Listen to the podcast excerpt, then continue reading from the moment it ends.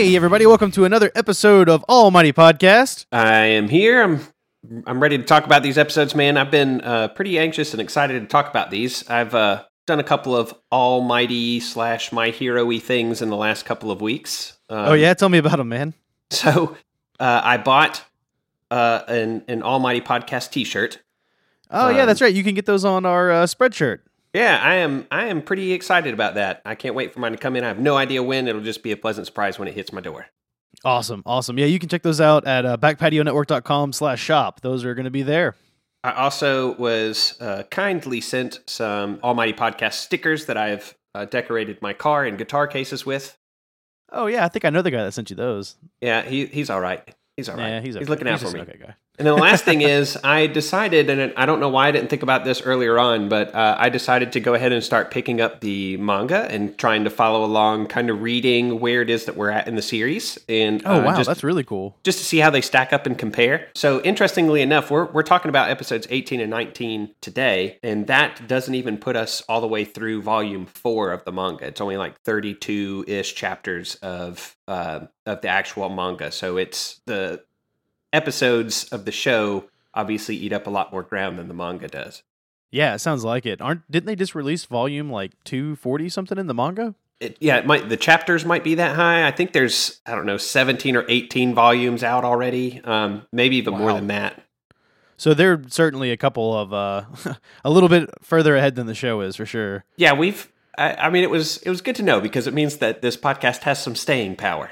Absolutely, yeah. Well, and we know that they got review or renewed for season four, so we're waiting on that, which is awesome. Yeah, and that there's a movie out that we're excited to get to review, uh, possibly between seasons two and season three. Is is that what is that what you said it when it came out? Yeah, I believe that. So I think it's about to come out, and it takes place canonically between epi- uh, season two and three. Is my understanding. Okay, and let's not forget maybe the most exciting piece of news to come out of My Hero fandom recently. Do you remember what it is? I don't. There's a musical out now. Oh, that's right. Yeah, I posted about that in our Discord. That's right. That's Uh, how I found out about it. Yeah, yeah, that was pretty crazy. That was kind of a nice little fun surprise. I, I happened to notice that online. I think I was actually on the uh, Boku no Hero Academia subreddit when I saw that, and I was really shocked. Like that didn't seem like um, I guess a musical that I was expecting, but it looks fun. Well, and I am not uh, a fan of musicals in general, but you know, if it's for the pod, I'll do it for the pod. That's fair. That's fair. See, I actually like musicals, so I w- I'm actually kind of looking forward to it. Um, I'll tell you, I would love to see uh, Avatar: The Last Airbender in some sort of musical format. I know that sounds silly, but I think that'd be a lot of fun. It seems crazy to me that that hasn't been done. Are you sure that hasn't been done? I'm not hundred percent sure. I know I've seen the Naruto musical, which is kind of fun. I like that one quite a bit. Okay. Well, So- needless to say, I, I think that we've got some fun things coming down the pipe for the podcast with, uh, a- you know, a certain certain measure of longevity. There's some cool things going on uh, with and for the podcast right now, like the Discord Definitely. community and T-shirts and stickers. It's all pretty cool.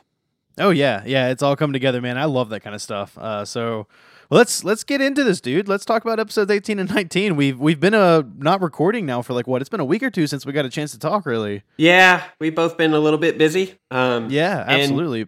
I did not watch episodes 18 and 19 until literally today, uh, the day that we're Oh, wow. recording. Uh, I, I was I was that measured of busy. Um, but I also like playing it pretty close. That means that uh, you know what you're what you're getting my, is my freshest reactions to these uh, these episodes, which I I I'm I'm trying to keep uh, that the the mo of approaching these episodes and talking about them. Yeah, I normally watch the episodes right after we get done recording, and then I rewatch them normally about an hour or two before we show up to record. So they're they're definitely fresh in my mind as well. These were some pretty good ones. Uh, it it actually kind of makes me wonder if we should watch three episodes at a time, and I, I only say that because I feel like we consistently land in the middle of these story arcs. Mhm. and so like episode 18 was kind of the finishing episode for 16 and 17. You know what I mean? That's true. And then 19 started kind of a new arc. So I'm not saying I want to switch up our format just quite yet, but at the moment it seems like they happen to kind of have these three episode story arcs. Yeah, but I also kind of dig the cliffhangers. It means that we've we've definitely got something to look forward to, and you know there there is no there's a there's a very distinct sense of resolution between ep- uh, episodes 18 of the show and episodes 19 like you say that the cavalry battle is is over with and that we're just anticipating what comes next but i like kind of still being on the edge of my seat between our recordings as well that's true. That's very true. Well, I'll tell you, I was definitely at the edge of my seat at the end of last recording because we know that Midoriya and Todoroki are going to have to fight at some point. And we kind of get to see a little bit of that in episodes 18. Um, you know, right off the bat, we see Team Todoroki trying to go right after Midoriya's cavalry group. I mean, they're not they're not wasting any time going after these guys. No, not at all, because they know that if they get Midoriya's headband, then they win, as so long right. as they can keep it. I mean, why wouldn't you go after Midoriya? Everybody went after him right at the you know at the bang of the gun for go, right? Yeah, yeah. I mean, he was definitely the target for sure. Uh, and it's pretty awesome because we actually get to see quite a bit of new quirks in general uh, in this episode. Uh, but let's kind of talk a little bit about the tactics that Team Todoroki is using, kind of versus what Team Midoriya is doing.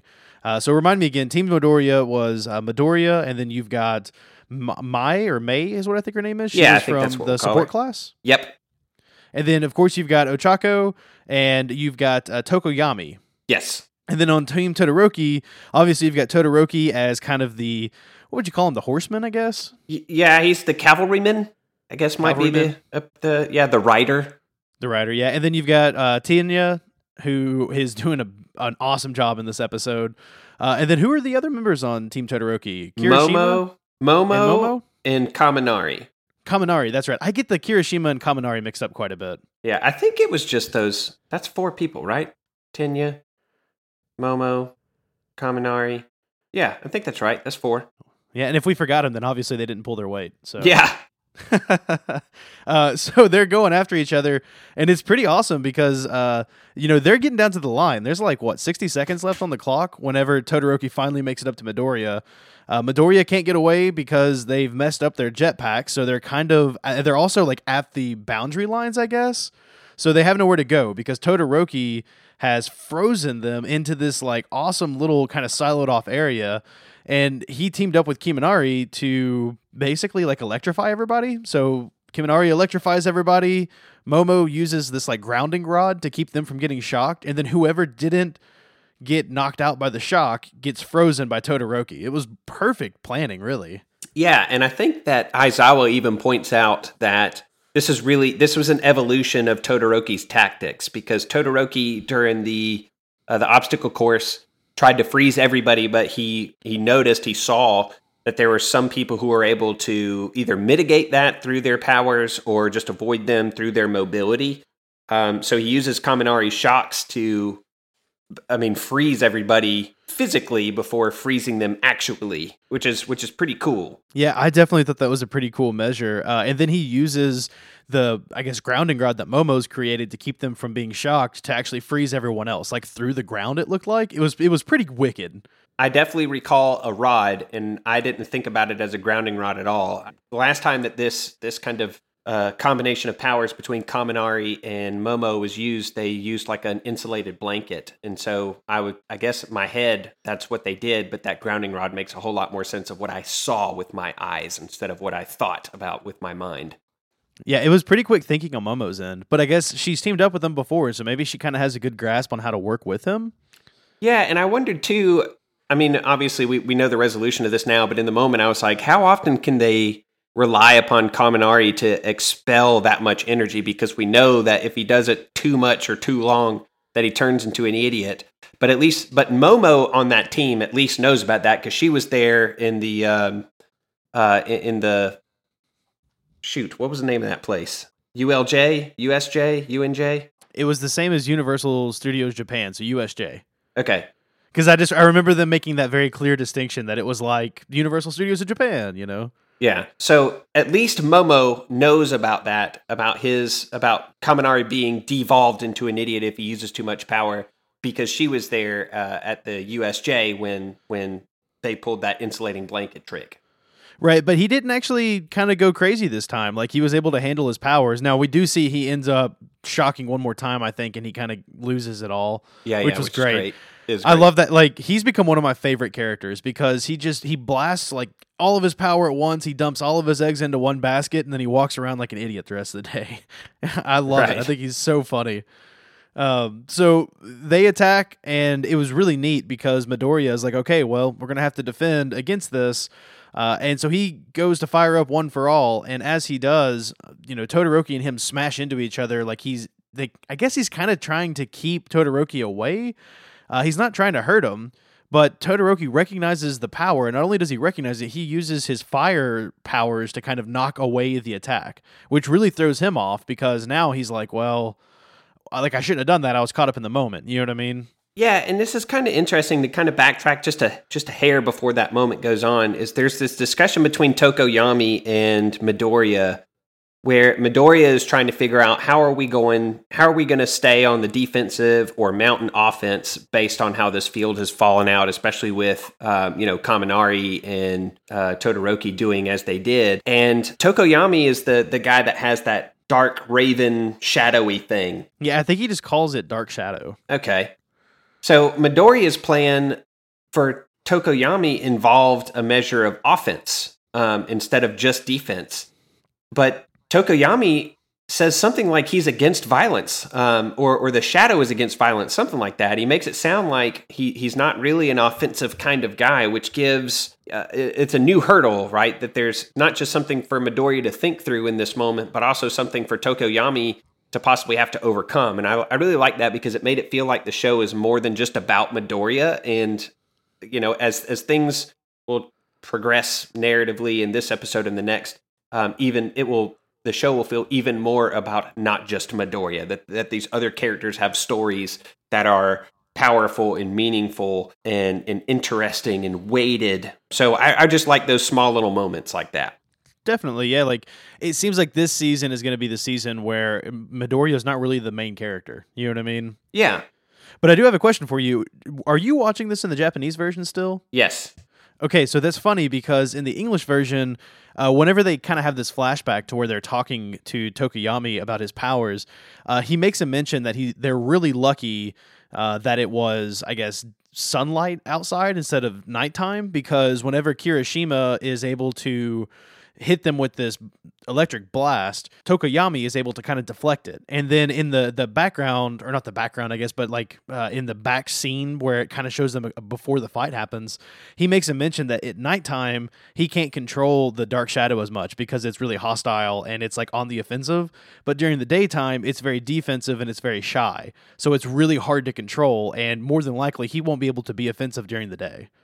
So it's funny that for you, for like yours, it's it was more along the lines of like, oh well, he's just defensive. He's not an offensive kind of person. But then in the English, it sounds like there's almost two versions of him. Yeah, they they did they did talk about that uh, in the in the Japanese uh, subtitled as well. The the dark shadow is weaker but more controlled in the daylight, but a lot stronger but more unwieldy when it's dark. Right. So yeah, they, they did cover that. Okay, very cool. So they covered it. It's just uh, they they worded it just a little bit differently. It sounds like. Yeah, and then you have I think doesn't doesn't Iida do his crazy move before um the the the clash between Midoriya and Todoroki? No, I think it's like right after because the way that I remember it is Todoroki is about to attack and that's when sorry, uh, Midoriya is about to attack, like I guess kind of drive off Todoroki, and when he does, Todoroki uses his fire, and then they kind of back off a little bit, and then that's when uh, Iida is like, okay, well, I've got one last thing. Uh, it's going to take me out of the fight, but I can get you close again. And they he tells Todoroki like, be ready to pull off his his headband. Then Iida powers up and he does his super move, which he calls Torque Over, and he p- appears like right behind Midoriya, and Todoroki has the headband in his hand the headband, the 10 million point headband. Yeah, the 10 million point headband. It was pretty crazy. Well, hold on. I thought that uh, I thought that Iida used his special move before that that kind of clash between Midoriya and Todoroki. Am I, did I misremember that?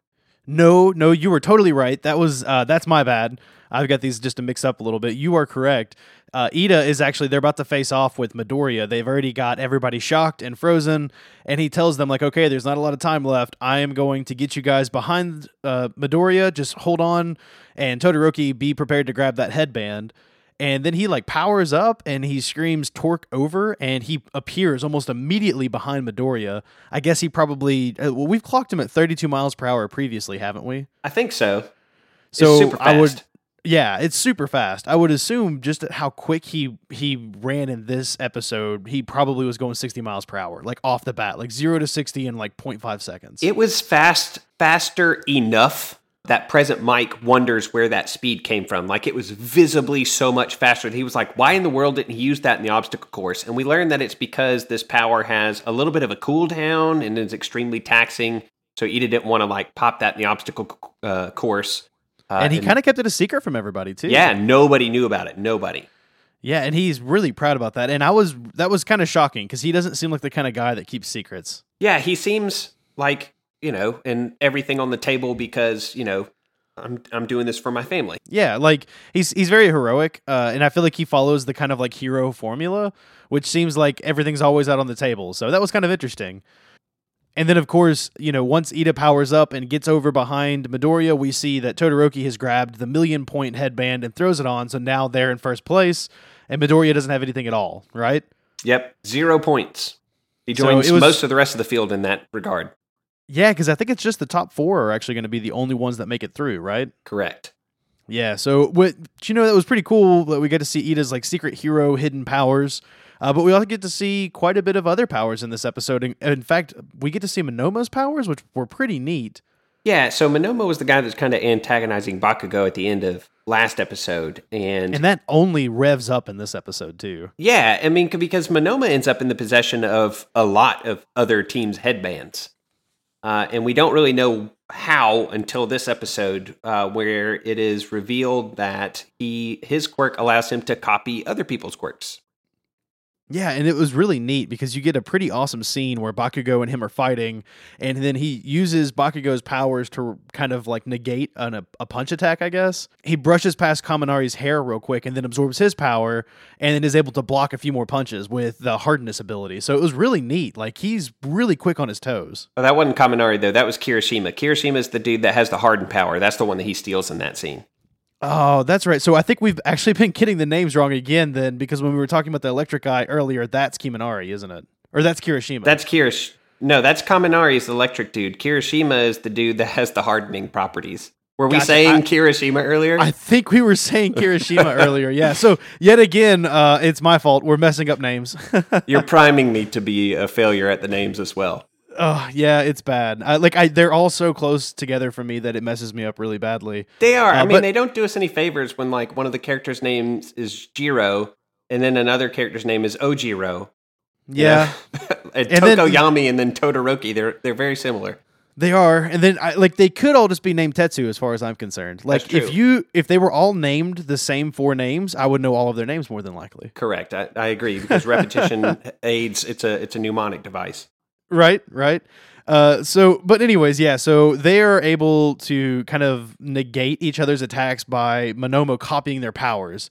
And I think he says what, like he has five minutes to copy their powers, and he can only copy one at a time. No, I think he can hold on to two, but he can only use them for five minutes at a time. He might be able to hold on to a number of them, but he for some he only has like a five minute time to use them. Gotcha. I thought he could only do one at a time. Regardless, it's pretty awesome. Like he seems like a fun character. I'm surprised that he's not higher up in the rankings already. Yeah, he's he's seems pretty low key, but he seems like a tremendous jerk too at the same time. So yeah, he does. But I mean, we also have Bakugo in this class. That's like true. I'm I'm gonna keep going back to this weirdness where I don't understand who or how their powers got ranked because I feel like there are people in 1B that have pretty neat powers that are way stronger than people in 1A like Mineta you know. Yeah, I mean, you put Monoma in a room with people like Mineta, and Monoma sucks too. You know. Well, um, that's true. So that's his true. his is very conditional. His power is very conditional. That's that's true. I guess it's not like it's a consistent power, but I mean. Midoriya is in 1A and his is not consistent either. But, but not his yet. has way more potential too. Yeah. So there's agreed. that. Yeah. Okay. You're right. All right, so we've got this this final showdown. And you, you know when you when Tenya pulls off his move when Iida does this move I mean we're in the final handful of seconds. That's why he pulls out this trump card um, and pulls this sun off. And kind of you know I think this whole episode is the last 60 seconds of the match which is like you know the last 5 minutes of Planet Namek. It goes on forever. For um, like a full season. yeah relative to the time that they say it is but these last seconds are winding down. Uh, Midoriya manages to motivate his whole team to kind of mount this last attack back at uh, at Team Todoroki, even if it's not to grab that 10 million point headband, which of course would be the goal. It's to get some points in the hopes that it would be enough to score uh, at least fourth place. But Bakugo seems to have uh, a similar uh, a similar idea in mind. He shows up on the scene. He's motivated his team, although he's his motivation is a lot more slave drivery. Um, Yeah, he's just like no barking joke. out commands and calling out, uh, th- like naming them very demeaningly and diminutively. I love it because he names them a lot of kind of what I've been calling them. Like Right. at least in the English version, there's Tape Guy, and he Yeah. just calls him like, "Hey, Tape Guy, do your thing." Yeah, he sounds like us in this episode. Yeah. when he's talking. yeah, he kind of does. So Bakugo gets everybody. They, they close ground on Todoroki. He channels the one for all. Todoroki's arm, uh, his left arm, is put up in defense, and it lights on fire, which we have not seen and weren't expecting to see because Todoroki's whole thing has been, I refuse to use, uh, you know, the the fire half of my powers because of an issue that he has with his dad. Well, and you know, I think he was just as shocked that he used it as we were because he seems very taken aback by it. Yeah, it was almost like a reflex that was an upsetting kind of reflex for him. Um, but it's just enough reflex to allow Midoriya to grab a headband. He does. Um, it's not the headband, but it's a headband. It's a good start. It wasn't worth Yeah. that many points. Um, No, no, it, it definitely wasn't uh, worth enough to get them into the fourth place. no, not not by itself. And we find out. I think Momo or Todoroki one says that they intentionally and, and very strategically kind of mixed up the order of the headbands because Midoriya straight up says something like, "I'm going to grab the top one because, of course, it's the top one. He just took it from me." Um, Right, like he just put it on. It's got to be on top. Yeah, and then so they they come to the realization that the headband that they have definitely isn't the 10 million one, isn't enough to get them into fourth place. And then they actually these all three of these teams, Bakugo is still in the mix here, um, and then Todoroki's team and Midoriya's team all make this kind of last minute, last second really move to try to score some final points. Uh, Bakugo is well within the top four, but he wants that 10 million because he's still aiming to be the number one. The, the number oneest of number ones, right? I mean, he's, yeah, like he's he, trying he to be wants to be the winner without a doubt. Right. Then you get this high action, intense scene where they're all kind of moving towards one another, and then the buzzer goes off, and that's it. Yeah. And, and you think No, I that, got I gotta say I gotta interrupt you here because I love the way that Bakugo is trying to go about this. His strategy since fighting Monoma has been to like jump off of his cavalry horse and attack, and then have uh, I'm gonna call him Tape Guy bring him back, and apparently that's completely legal. And Yeah. Miss Midnight doesn't say anything about it. Like I just love that. I thought that was a really cool way to be Bakugo without having to be you know restrained in kind of. yeah, Kirishima does not like that strategy one bit. Um, but they no, get he freaks with it. out, but Yeah. they get away with it. Yeah. So I just I thought that was really cool. So long as he doesn't touch the ground, Midnight says that it's fine. Right, right. Uh, but you know the timer buzzes right as they're all about to kind of attack each other, so he just hits the ground, and it's kind of like womp womp. Well, and I did notice, I, I was quick to see that the game ends, and it looked to me in that split second that Todoroki was wearing fewer headbands than he was just a second ago. So he still has the 10 million headband, the 10 million point headband because they take first place. But we find out that Midoriya's team, specifically Tokoyami, um, in the the little um, dark shadow, got a hold of another one of the headbands. We're not shown the exact second win, but somewhere along that way during that last successful charge, they were they managed to snag one more headband, which is just enough to get them into fourth place. And of course, the moment that Midoriya finds out, like water works immediately. Yeah, the guy is like spewing fountains of water from his face. So my notes just say Midoriya takes fourth place to move on, of course, and cries, of course. And then I ask, do people see his tears like we do? Because nobody else seems to be paying attention to this like water fountain of tears that are shooting up into the sky out of this kid's face. So I wonder if our visualization of the tears is the real, you know, what what everybody else is seeing. If that makes any sense, it seems like a stupid question, but I, I wondered it and I wanted to share it with you because I care. I I don't think it's stupid at all. In fact, now you have me wondering maybe that's actually his quirk, and everyone's been in denial. Like maybe his quirk is just you know the waterworks. Like he can spew fountains from his eyes when he cries. It's canon now. Yeah, but He- like no one wanted to tell him that he had just had a really really crappy quirk. Yeah. Like th- it was better to just say, "Look, you don't have a quirk at all."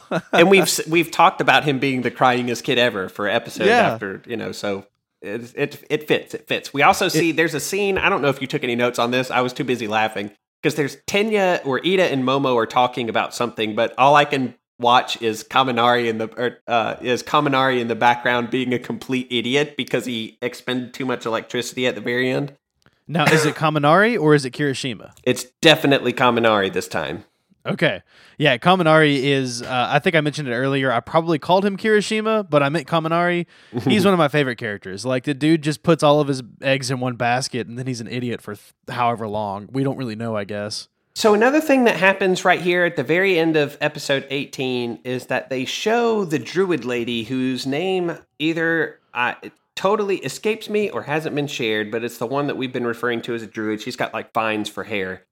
I think And- they did say her name in this episode actually. In this episode? Oh no, I think it's the next. Her name's uh, Shiozaki. Oh, I totally missed that.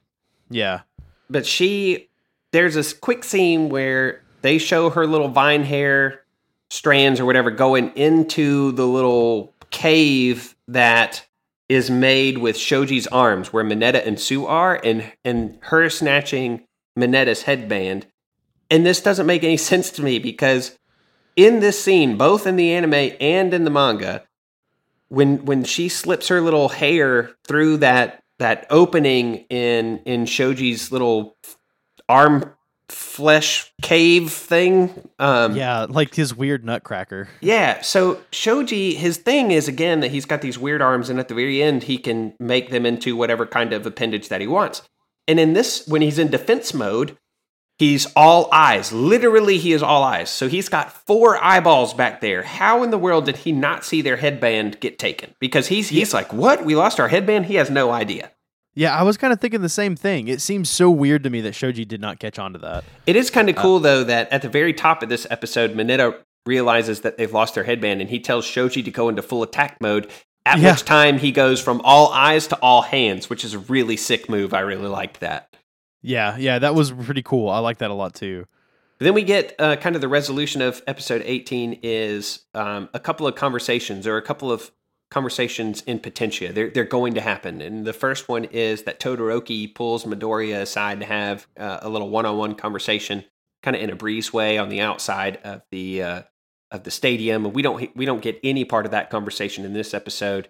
And then Endeavor, Todoroki's father, and All Might have a strange encounter in the stairwell. Um, and that I think that one is filled out a little bit more in the next episode as well. I think maybe in this episode, All Might suggests uh, sitting down to a cup of tea, and Endeavor tries to blow him off. Um, we don't get the fruit of those conversations in, uh, in episode 18, but we do, and very much so, in episode 19, which is called "The Boy Born with Everything." So these conversations, there's much to talk about um, when it comes to these conversations. Definitely. Oh yeah. Uh, and before we move into the conversations, let's just list off the winners real quick from the cavalry battle. Uh, obviously, Todoroki's team took first place, and then Bakugo took second place, which was kind of surprising. I thought that was interesting. Uh, they they kind of came back out of nowhere because there for a little bit they were in last place. Yeah, well, with a whole bunch of people, a whole most of the field had zero points thanks to Monoma and um, Bakugo. At one point had a bunch, but uh, Right. you know he lost his to Monoma, and Todoroki had several as well. Oh yeah, and then it, was kind of interesting because President Mike is about to announce the third place winners, and he says like, "Oh look, third place, it's Tetsu, Tetsu," and he goes, "Oh well, actually it's Shinzo," and and mysteriously like everyone on Tetsu Tetsu's team is kind of like, "Whoa, what happened to our points?" And then Shinzo is just mysteriously winning, so that was kind of interesting. Uh, and Shinzo is the guy that I think maybe last episode or the episode before that he had shown up to kind of investigate the class 1A and figure out maybe what he was up against. And I think I had mentioned that I believe he has some sort of psychic powers. Yep, and we're going to get uh, a little bit more of a peek at what he's capable of in the next episode, in episode 19. Yep. And then you mentioned, uh, of course, uh, Midoriya is in fourth place. So uh, that's who we've got heading into the next bit of the tournament, which we find out what that is in episode 19. So let's dig right in, man. Yeah, so let's let's talk about first this conversation between Todoroki and Midoriya. Yeah, because I guess the setup is like you've got Midoriya and Todoroki in an alleyway, and then assumingly somewhere nearby you have Endeavor and All Might in like a stairwell, and it kind of goes back and forth between the two for probably the first fifteen minutes of the show. Yeah, at least ten. And it, it's And- explained that they're all on like a lunch break, I guess. yeah, there's a lunch break before the what do they call it? The sporting activities or something like this. Yeah, the side games. Yeah, So it was interesting because you know Midoriya and Todoroki are standing there and they're just not saying anything to each other for like two or three minutes, and Midoriya is like, "Wow, this guy's the exact opposite of Bakugo. He's just cold and and intimidating." yeah. Bakugo definitely would have been reaming him up one side of the stadium, down the other, if if he had been Oh, on the other side of that breezeway. Yeah, uh, but we get quite a bit of interesting information here about old Todoroki. He's kind of had what seems like um, I don't know a bit of a rough life, I guess you could say.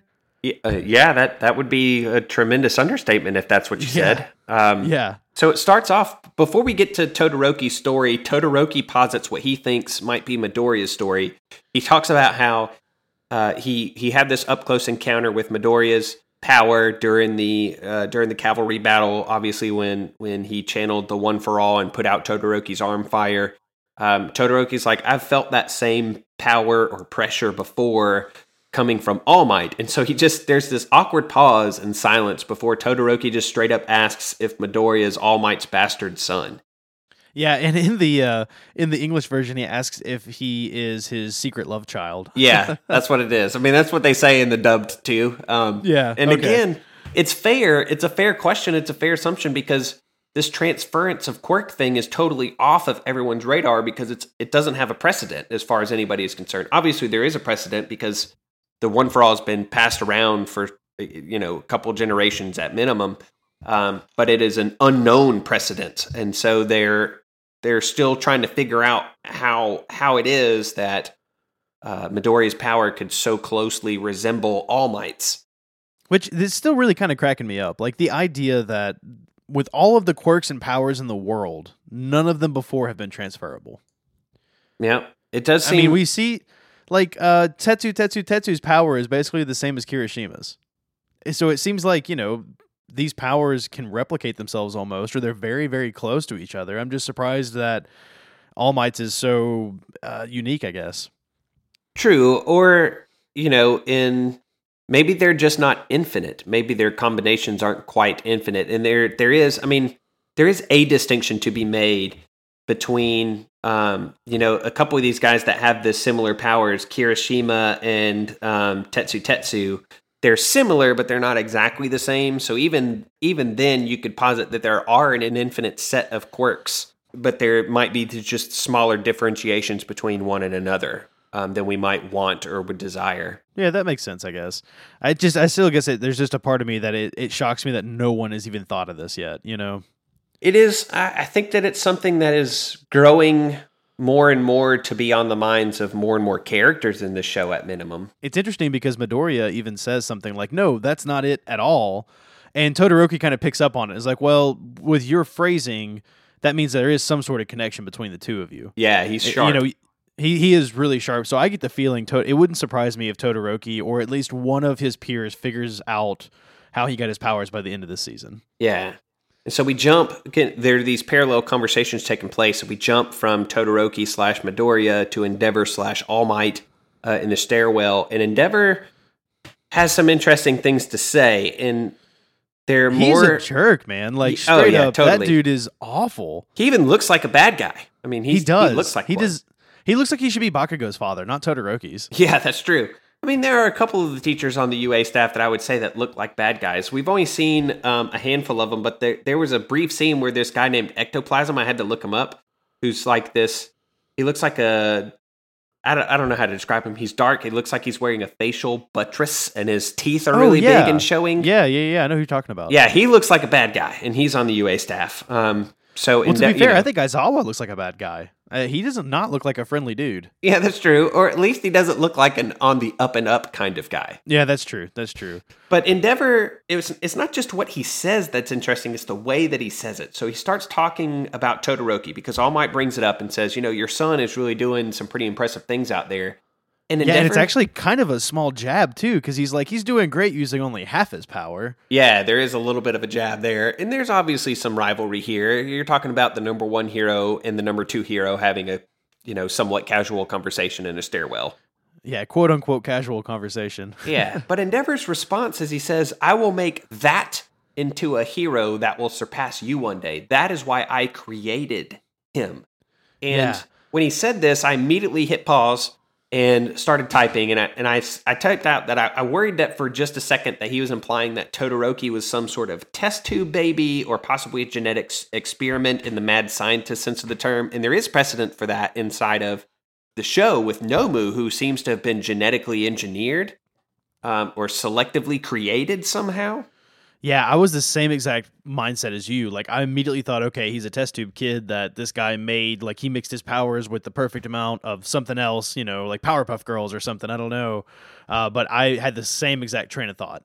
But then we we pop back to the other parallel conversation going on, back to Todoroki and Midoriya, and Todoroki's asking Midoriya if he's familiar with the term quirk marriages, um, which are basically these arranged marriages that are arranged so that the product of the two quirks represented by the mother and father would be ideal, overpowered, um, unique, whatever the you know the term might be. And I called this earlier on. I, I said yeah, that you definitely did. there was going to be some eugenics thing somewhere along the line in a world where one quirk plus one quirk equals those two quirks together that there's going to be selective breeding and that's exactly what endeavor has done and we we learn a little bit we don't well we don't learn a little bit we learn we learn a whole lot about um, todoroki's perspective on all of this so yeah, he even laying says that like this has been an issue with generations too. Like the first few generations, they were nothing but quirk marriages that were causing all kinds of problems. I guess. Yeah, and and so he he's laying out his his story, um, and he talks about he gets to a point where he says that his mother threw boiling water on him, um, Yeah, because which she I couldn't didn't like the fire half of him. Yeah. Um, and well, it- and he it- even mentions that like all of his memories of his mother were just of her crying all the time. you know, Yeah. and it- because I guess he made it sound like Endeavor bought her from like a family, so like paid. I guess basically, it sounds like his mom was almost like a slave. Oh, definitely. I mean, I so this whole time we thought that Endeavor was the abusive parent, and we're we're hit with this idea that the mom is the one that actually physically assaulted him. Because I think we even mentioned that we, we posited that he might have gotten that scar. It did look From like a burn. father, yeah. Yeah, Yeah. We thought we got him. Uh, he got it from Endeavor. Um, Yeah, that's what I kind of assumed he like was beating Todoroki or something. yeah. But no, it turned out his mom poured that boiling water on him. That that really shocked me. I did not see that coming at all. Me neither. And, and there's a whole lot of interesting kind of psychology at play here because even though his mom poured the boiling water on him, it's still his dad that he super resents. In the midst of that, in spite of that, it's still his dad that he has the major pro- the major problem with. And I think you're you're you're hitting on it correctly when when you say that the way they kind of talk about it, it's definitely underhanded. It's definitely it definitely smacks of villainy because I, I don't think Todoroki views his mom's reaction as her fault. I think that he no, thinks I don't that think so either. I think prime I think he believes that primary fault lies with Endeavor's eugenics ploy as a vendetta against All Might, and that's all that it is. All Tod- all Todoroki is is a weapon of vengeance against All Might.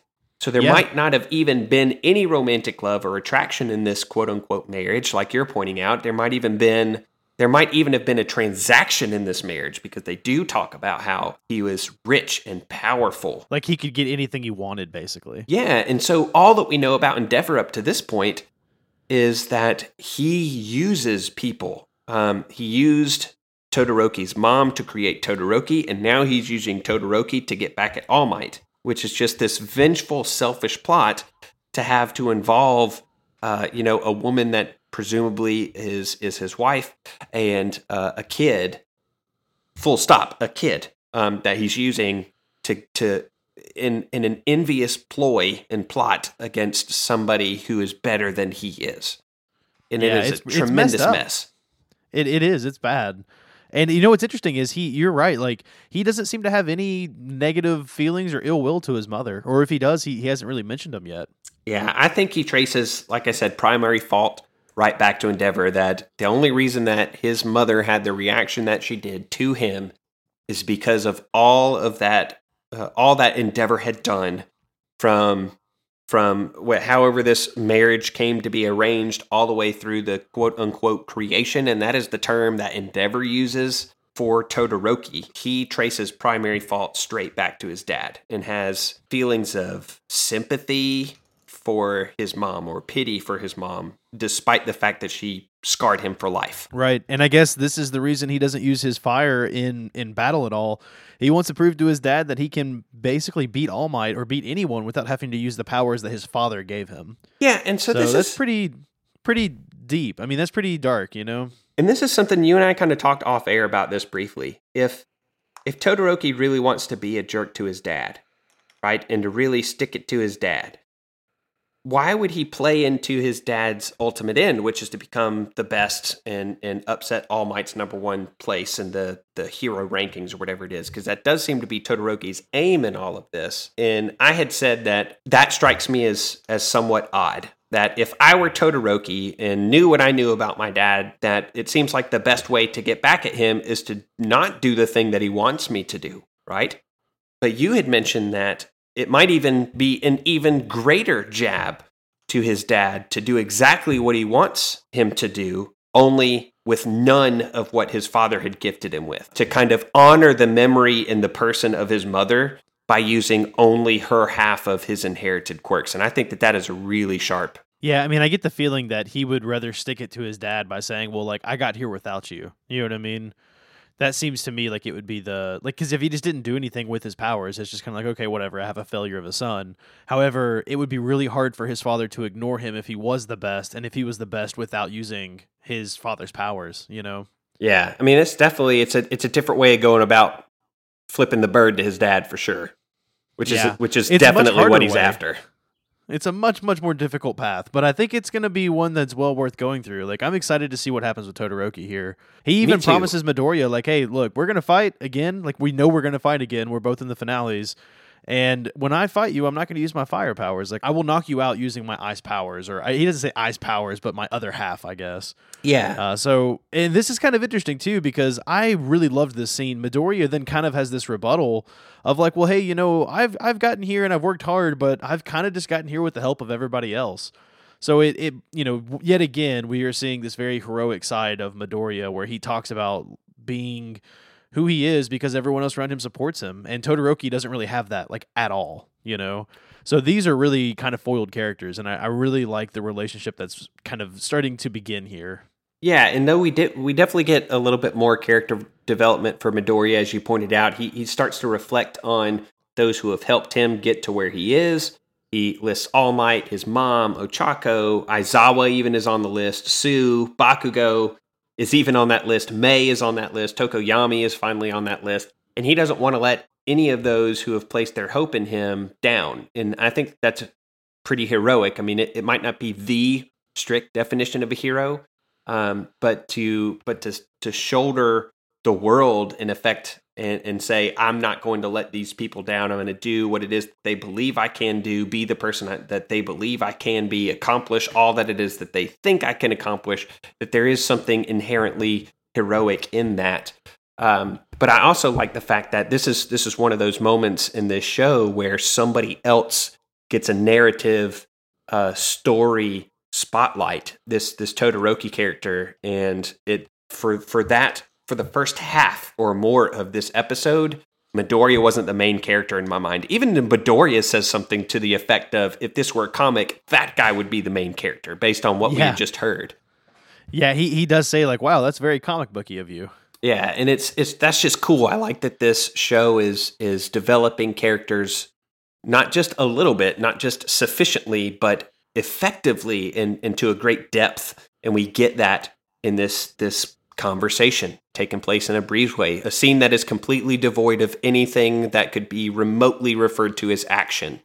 Um, in a in a in an anime that is action oriented, there is narrative beats that take place here that are that are awesome, that are really building the show out, in my own opinion, um, as as something worth tuning into. It's not just about these punches that are thrown; it's about the characters who are throwing them, their motivations.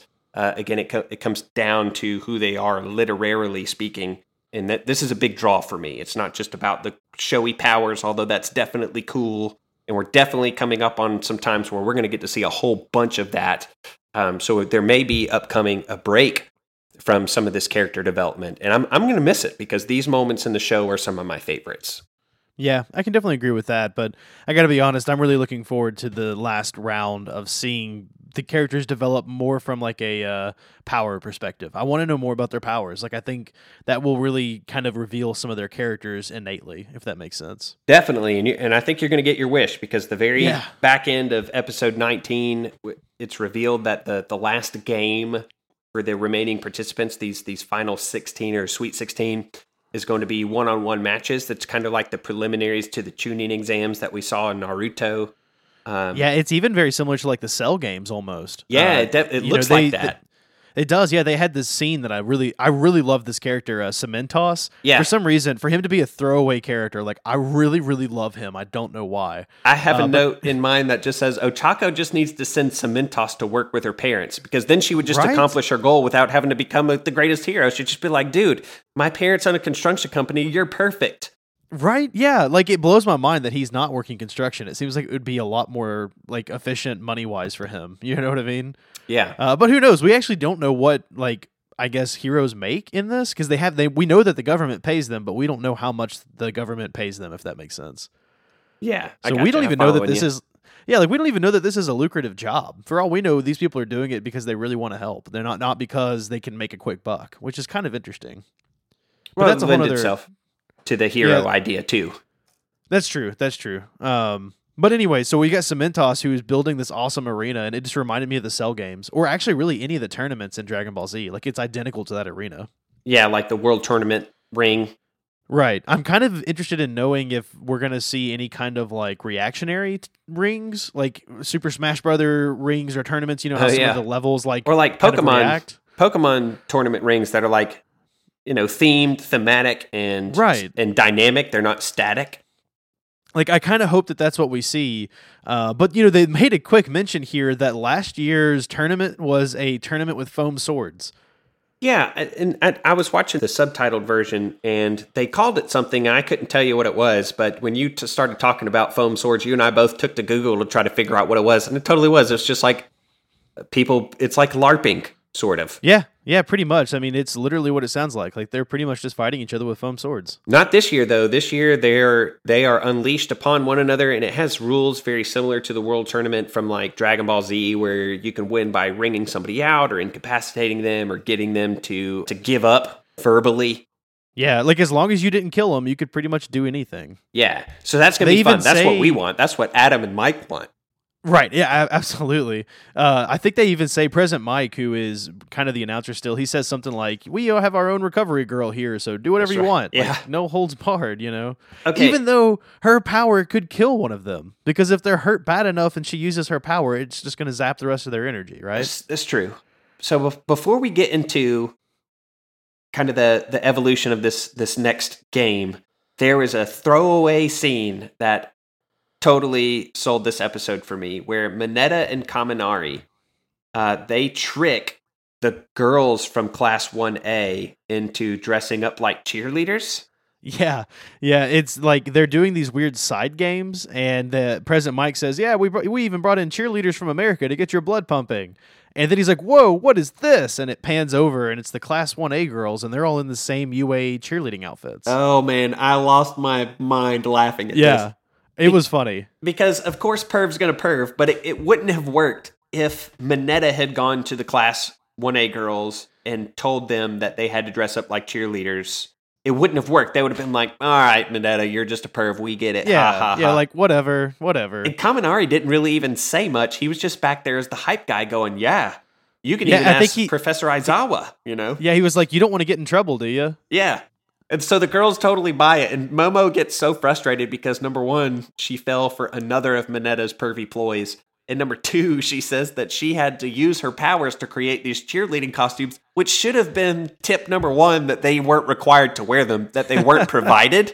But she- Right. so she uses her her little power to create these these uniforms for the rest of the class 1A girls, and I laughed my butt off laughing at that. Uh, Well, that and the- and Kaminari's ruse. The invisible girl like loves the outfits too. Uh, Oh, I can't think of what her name does. is, but she's like, "Oh yeah, these are awesome." Like, thanks, Momo. Yeah, her name And- is Hagakure, I think. Right. Yeah, that's right. Uh, but she cracks me up. She seems like she's just kind of a fun, like, butt in kind of character. Like, we probably won't see much development from her, uh, but she has these fun quips that are always there in the background. Yeah. And so before we even get to the the bracket itself, we start seeing some people withdraw from the bracket. Yeah, that was really surprising. Uh, Ojiro, who is uh, the what do you call him, Smeagol, Smeargle, yeah, like the Pokemon. Smeargle. Yeah, yeah.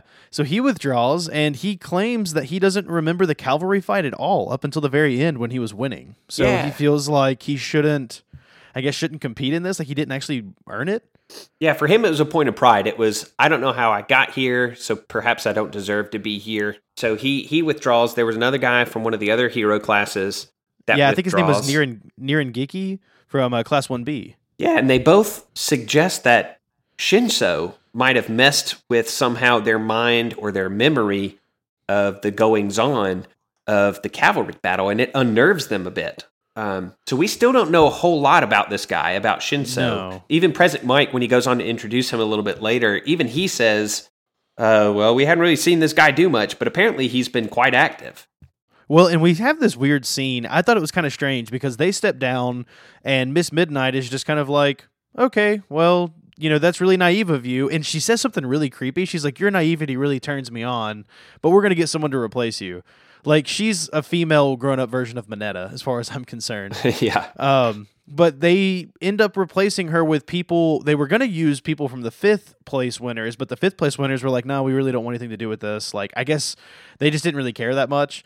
So then they pulled from Tetsu Tetsu's team. So that you got Tetsu Tetsu Tetsu, and we had mentioned her previously. Uh, she's like a druid lady, and her name's Shiozaki. yeah, So the two of them will now be competing. Uh, but the thing that really weirded me out is the fact that they're all standing there. They point out Shinso and they're like, "Yeah, that guy messed with me," and nobody does anything about it. Like Yeah. uh, the teachers are just like, "Well, okay." yeah. There Tough should there definitely should have been some sort of investigation uh, to these claims. That's claims. what I think too. Yeah, like they should have kind of looked into it a little bit more than just, "All right, well, that's what you want. I guess that's what we'll do." It just felt weird that they just brushed it off so so much to me. Yeah, they they kept things clipping along. I mean, they they fill out the bracket. They get the people necessary from from some lower tiered teams, people that place n- not even people that place fifth, but I think people that place sixth. Um, because when the, the fifth place team, they were like, well, we we shouldn't take it because we lost ours early, but Tetsu Tetsu's Yeah. team really was Like, they were fighting the towards ones- the end. Yeah, like they they fought the whole time, so they should get it. They did like they fifth team wasn't really interested in joining in at all. I think that was the same team in the very beginning that was kind of like we don't even really want to be here. I gotcha. So I kind of get the feeling that they were just sort of wanting to go enjoy the side games or something. So we've got very quickly um, kind of a brief introduction of how this bracket might sh- shake out. Not the entirety of the bracket, and we'll get to that in just a second. But the lineup so far that we're that we know of is Tetsu Tetsu is going to fight Kirishima, and they have the exact same powers, or very very close powers. They're both the guys that their their quirk is to like harden themselves. Insert giggles here. And then you have Tokoyami versus Momo, which will be an interesting kind of match. Tokoyami being the Dark Shadows guy, Momo being the young lady who has to expose her skin and can create whatever she wants out of it. Ashido, who's the acid pink horned lady. Yeah, I think she goes by Mina too. Yeah, yeah, I think that's right. Um, and then you have her versus Aoyama, who's the navel laser dude. I expect him to lose within seconds. Oh, I hope so. I hope, yeah, I yeah, I have some hopes about that one. So then we have Shinso versus Midoriya, um, who's the purple haired purple haired dude is Shinso, the guy that we're having significant um, issues with right now. Todoroki versus Sero, who's the tape guy. Bakugo versus Ochako, which is an interesting matchup. yeah, I'm really interested in seeing the two of them kind of duke it out. And that's that is 12 of the 16. The other four people that we know are in this still are Iida, Mei, who is that support character that was on uh, Midoriya's team, the Druid Lady, and Kaminari. And we don't know how they're going to be paired up yet. All we get really is a scene where Mei approaches uh, Iida and asks if he is Iida. So maybe she's trying to figure out who it is that she's up against. Who knows? Um, but Yeah, I know that you had mentioned that you think that the two of them are going to fight. See, I was under the impression that she wanted to find him to give him some sort of support device. So, because we see a scene where he's like chugging some drinks, I'm wondering if maybe she's giving him something to help boost his speed or something. could be. Maybe she's engineered some we'll- sort we'll of yeah, out. some energy drink for him. Yeah. Did you have any, out of curiosity, like one on ones that you really wanted to see that didn't end up happening? Oh yeah, I mean, like if we're picking like classmates that I want to see battle one another, there are two that I. Oh, yeah. There are two matches that I would love to see. A couple of them Who are those? could take place based on the field as they are right now. I want to see Momo versus Todoroki. Um, Oh yeah, that would be interesting. those two were both grandfathered in to UA. Um, they didn't have to test in; they were just clept in, basically. I want to see those two go at it. I think that that would be an interesting showcase of, of powers there. Um, and then the other one is just more for for kicks and giggles. I want to see Mineta versus Hagukari or Hagukuri, the Invisible Girl, because I want to see how Yeah. Mineta would respond, knowing full well that somewhere in the ring with him is a f- fully naked teenage girl. I want to see how he He handles would- that situation. He would lose his mind. He would not be able to do this. Like I don't, th- I don't think he would be able to complete the match. I think that he would do this. If you, you've seen enough anime where you know that there's that trope within it where when people get so hot and bothered that like blood erupts from their noses and it is like Oh, yeah. It, I think that that would happen and it would propel him out of the ring and he would just get ringed out immediately. That's what I think. as soon as he saw the gloves drop off, he would just blast himself out of the ring. But I would Yeah. I would enjoy watching that nonetheless. What about you? That's funny. You know, before we get on to mine, I do I do have something that I, I've thought about with uh, Hagakuri. If she was to get hurt in battle, do you think anyone would ever find her? Like, she's always invisible. It doesn't seem like her quirk can be turned on or off. So at this point, I I kind of feel like she's kind of dangerous to have around. Like, you may never know where she is. You know what I mean? That is a fair observation. Yeah, I don't know. I just I, this has happened to me in Pathfinder games before, where I've gone invisible and then I go unconscious, but I'm still invisible for four or five more minutes. Yeah. You know what I mean? So like my character bleeds out and dies because no one can find me. So I'm just curious how that would shake out with her. Uh, but anyways, for my two, I really love the idea of Kirishima versus Shoji because they're kind of opposites. Like Kirishima's got the ability to lock his body down, and then Shoji that that is Kirishima. That right? is Kirishima. Awesome. So Kirishima is able to lock his body down, whereas Shoji has like this incredible strength. I wonder if he could break through Kirishima's quirk. Hmm, that would be interesting. Yeah, I, I like the idea of that. Uh, and then the other one, I would be really interested in seeing Todoroki versus Tokoyami. Uh, the two of them were both. In, I mean, Todoroki was another one that did not have to apply to UA. He was just grandfathered in, or I guess just recom- came in on recommendation. Mhm. So the two of them kind of going at it would be interesting. And I do have a prerequisite here. I would want to see it during nighttime Ah, okay. because I think that with uh, Tokoyami's Dark Shadow fully powered, he could probably easily take out Todoroki's kind of ice powers. Yeah, you got my interest there, especially with the inclusion of the nighttime caveat. I'm in. I would watch that. Yeah. I wonder if uh, the Dark Shadow is still super powerful at night if there are like LED lights around. You know what I mean? Like, or not LED lights. I, I can't think of what uh, what they're called, but they're lights that replicate the same like UV rays that uh, the sun gives Yeah. off. I, I wonder if the Dark Shadow power is still super powerful if those are turned on. Yeah, I don't know. Maybe if if uh, Tokoyami took to the shadows, that he might be stronger just for an absence or a lessening, a slackening of sunlight. Yeah, like I wonder even like but even if there was something that replicated sunlight, if he would still run into issues. I don't know. Just cuz I'm thinking like Todoroki would never agree to a full-on dark in the middle of the night battle, more than likely, Yeah. right? But like if there were lights on and it was just nighttime, would Tokoyami still have the increase in power? I don't know. Maybe maybe we'll have uh, some of our itches scratched before too long in the show. I don't know. I hope so. I hope so. Uh, it would be really awesome to see that. As it is, though, Uh, but- I know that Todoroki and Midori are only one match away from facing each other down the way that the bracket is set up. If they each win their first match, then they will face each other in the second round. But Midori has to get through this Shinso guy first. And Smeargle, um, o- uh, Ojiro pulls Midori aside and or, or covers his mouth with his weird tail thing.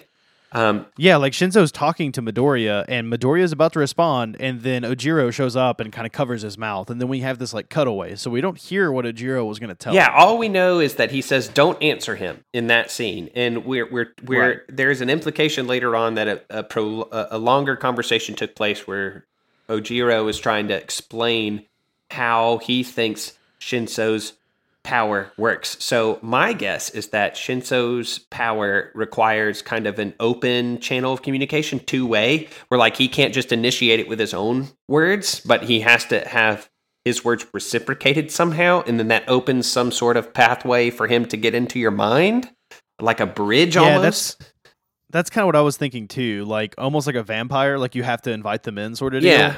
So by by Midoriya responding, he's now engaged in conversation, so Shinso can take over. That's kind of what I was thinking. So we have the beginning of this match, and Shinso begins immediately by insulting Ojiro for bowing out, for stepping down. He calls him a monkey, which kind of hits kind of close to the truth for being real here, based on his tail and how he looks.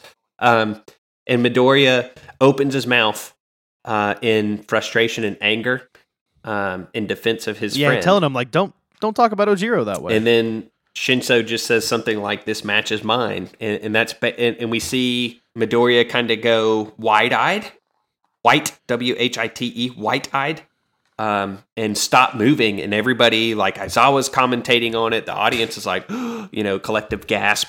They don't know what's going on because the match has started. Midoriya sprung into action and then has immediately ceased operating. Um, and this is kind of where we're left. We're left in the lurch of how this is going to settle out because Shinso seems pretty sure that this is it. And if he is some sort of mental manipulator, he's probably just going to walk Midoriya right off the end of the ring and be done.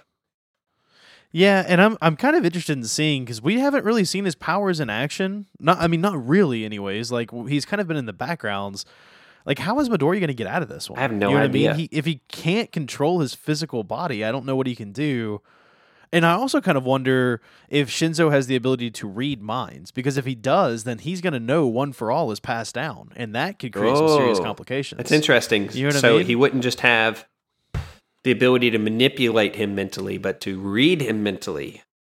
Yeah, and I, uh, at the moment, I really don't have any substance to back up that he has that ability. I just that, that's kind of a fear of mine, you know, that he would also be able to do all these other things. Like he has to have some sort of access into his brain, otherwise he wouldn't be able to control him. Yeah. So, and I gotta admit, I'm kind of bummed that Shinso and Midoriya are, are right off the the the cuff here. Like the idea to me that Todoroki and Midoriya would probably be the final two. well, I really liked that. Like I wanted to see several fights that lead up to kind of like a Goku Vegeta scene. You know what I mean?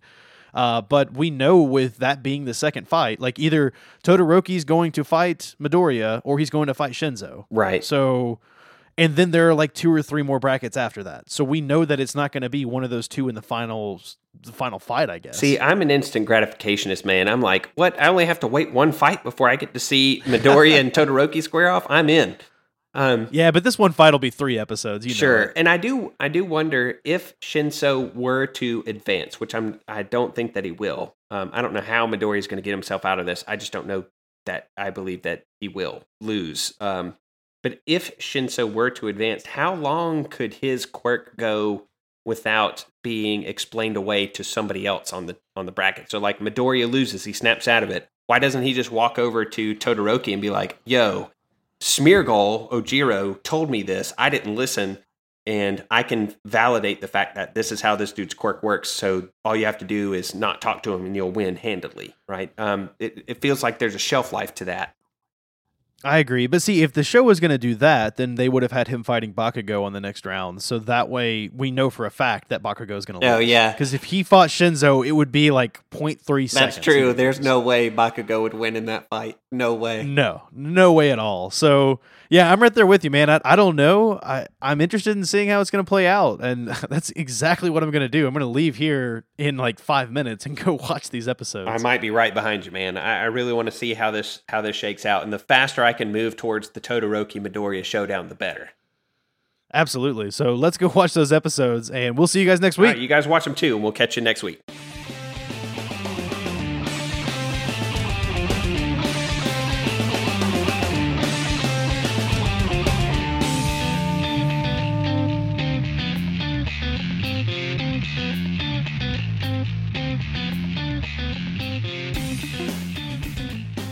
Almighty Podcast is brought to you by the Back Patio Network. You can follow us on Twitter at Almighty Pod or follow at Back Patio Net for all network news. If you enjoyed what you heard, go check out our Patreon, patreon.com slash backpatio network. You can help support the network, get access to early episodes, and lots of other great stuff. If you want to get to know us, come hang out in our Discord channel. We have lots of fun and would love to have you in there. My name is Adam, and you can follow me on Twitter at the real Simso. S I M S O.